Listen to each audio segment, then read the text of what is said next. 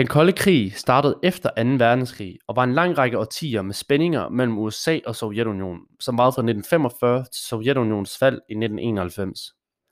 Grunden til navnet Den Kolde Krig er, at der aldrig var en direkte krig mellem de to stormagter, men at det retter var trusler og magtdemonstrationer, der prægede denne periode. Efter 2. verdenskrig tilbyder USA hele Europa, også Sovjetunionen, økonomisk hjælp til at genopbygge landene i form af Marshallhjælpen. De vesteuropæiske lande takker ja, men Sovjetunionen siger niet på vegne af hele Østeuropa.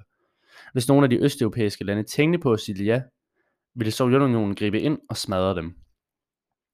Truman-doktrinen fra 1947 var en udenrigspolitik, der i bund og grund gav USA lov til at gribe ind militært et hvert sted på jorden, hvis de følte det var nødvendigt.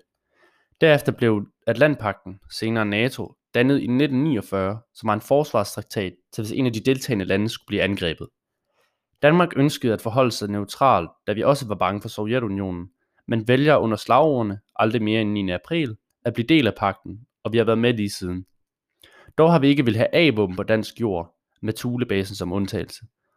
Og vi stemte altid imod våbenindførelser og krig. Vi takkede også nej til amerikanske soldater på dansk jord af frygt for politiske uenigheder. Efter 2. verdenskrig blev Tyskland delt op i fire dele, hvor tre af dem, bestående af USA, Frankrig og Storbritannien, godt kunne enes, mens den fjerde del, Sovjetunionen, ikke kunne med resten. Som nævnt tidligere, så gjorde Marshallhjælpen det betydeligt nemmere for Vesteuropa at genopbygge efter krigen, hvorimod de østeuropæiske lande har svært ved at komme på fod igen økonomisk. I Sovjetunionen søgte man derfor krigserstatninger i Østtyskland, og man endte med at demontere maskiner og fabrikker og sætte det tilbage til Sovjetunionen. Dette satte selvfølgelig Østtyskland betydeligt tilbage i forhold til produktion etc.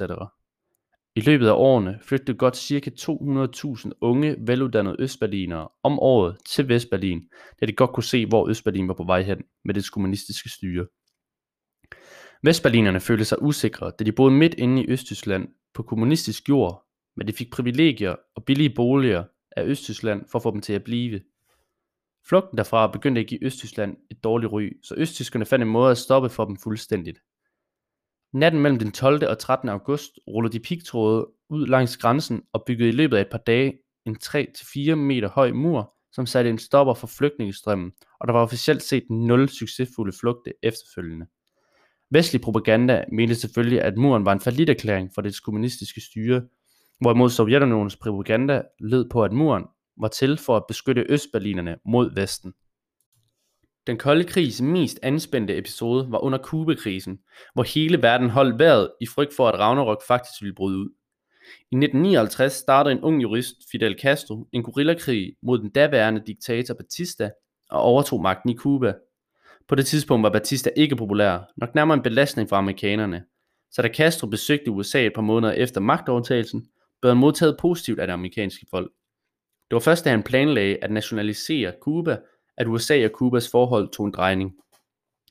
USA boykottede derfor importen af Kubas sukkerrør, som var deres største eksportvare, og dette satte Castro og Cuba i en rigtig svær situation økonomisk. Castro henvendte sig derefter til Khrushchev, det daværende sovjetiske overhoved, og blev modtaget med åbne arme, da sovjetterne ville sprede kommunismen så vidt som muligt, og de købte derfor Kubas sukkerrør. Sovjetunionen havde nu en militær plads midt i USA's baghave, det tætteste på, de har været nogensinde. Dette var USA selvfølgelig meget omhyggeligt med at få undersøgt, og i oktober 1962 spottede amerikanske U-2 spionfly, at russerne var i gang med at opstille raketter på Cuba.